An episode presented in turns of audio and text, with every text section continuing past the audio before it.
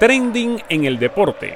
Lo más relevante que sucede ahora mismo en las canchas del mundo. El Real Madrid regresó finalmente a la senda del triunfo en el Santiago Bernabéu en el primer partido de Zinedine Zidane, donde el técnico francés implantó enormes cambios.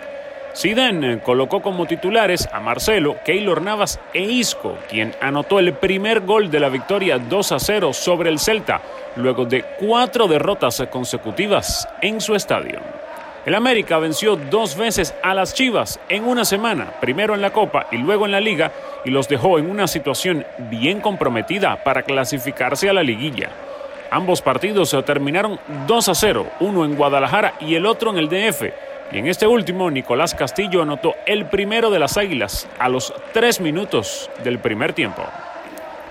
Este domingo la Juventus perdió su primer partido de la campaña en la Serie A en la cancha del Genoa cuando Cristiano Ronaldo fue descansado tras su gesta en la Champions. A la Juve se le rompe así el sueño de lograr su segundo escudeto invicto en la década, aunque el título no corre peligro tras aventajar en 15 puntos al Napoli.